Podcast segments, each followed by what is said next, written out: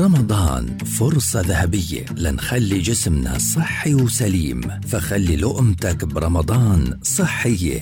لقمة رمضانية. برنامج بتقدم لنا فيه أخصائية التغذية آية الفار. نصيحة صحية ذهبية في كل بودكاست. لقمة رمضانية يأتيكم خلال شهر رمضان في مثل هذا الموعد عبر أجيال.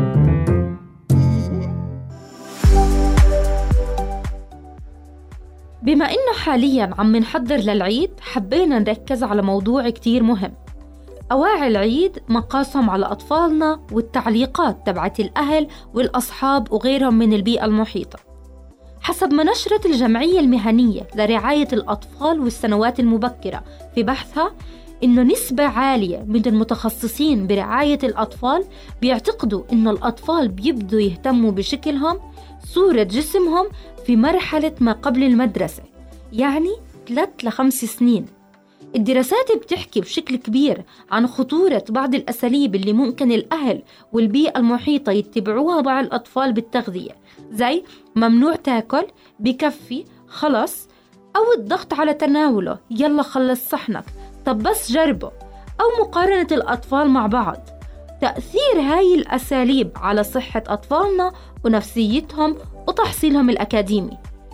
دورنا كأهل وبيئة محيطة نعزز العلاقة الإيجابية بين الأطفال مع الأكل الدايت الوزن والمفاهيم المختلفة اللي بيسمعوها أطفالنا.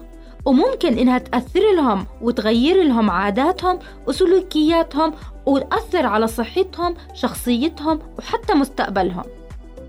من الأساليب اللي مهم نتبعها إن نكون إحنا قدوة لإلهم بالعادات الصحية والنظام الغذائي الصحي والنشاط البدني. ونتحدث عن جسمنا بطريقة إيجابية. ما بزبط نحكي قدام الطفل أنا نصحانة لازم أضعف أو أنا ما بحب الرياضة. أو أنا ما بدي آكل أكل صحي أو أنا ما بقدر أقاوم الشوكولاتات والشيبسات.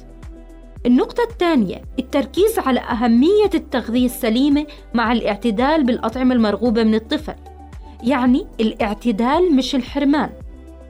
الاهتمام والتشجيع المستمر مش النقد بموضوع الصحة والتغذية والوزن. وأخيرا استشارة الطبيب أو أخصائي التغذية للتعامل مع مسببات مشكلة زيادة الوزن بطريقة سليمة لصحة الطفل الجسدية والنفسية.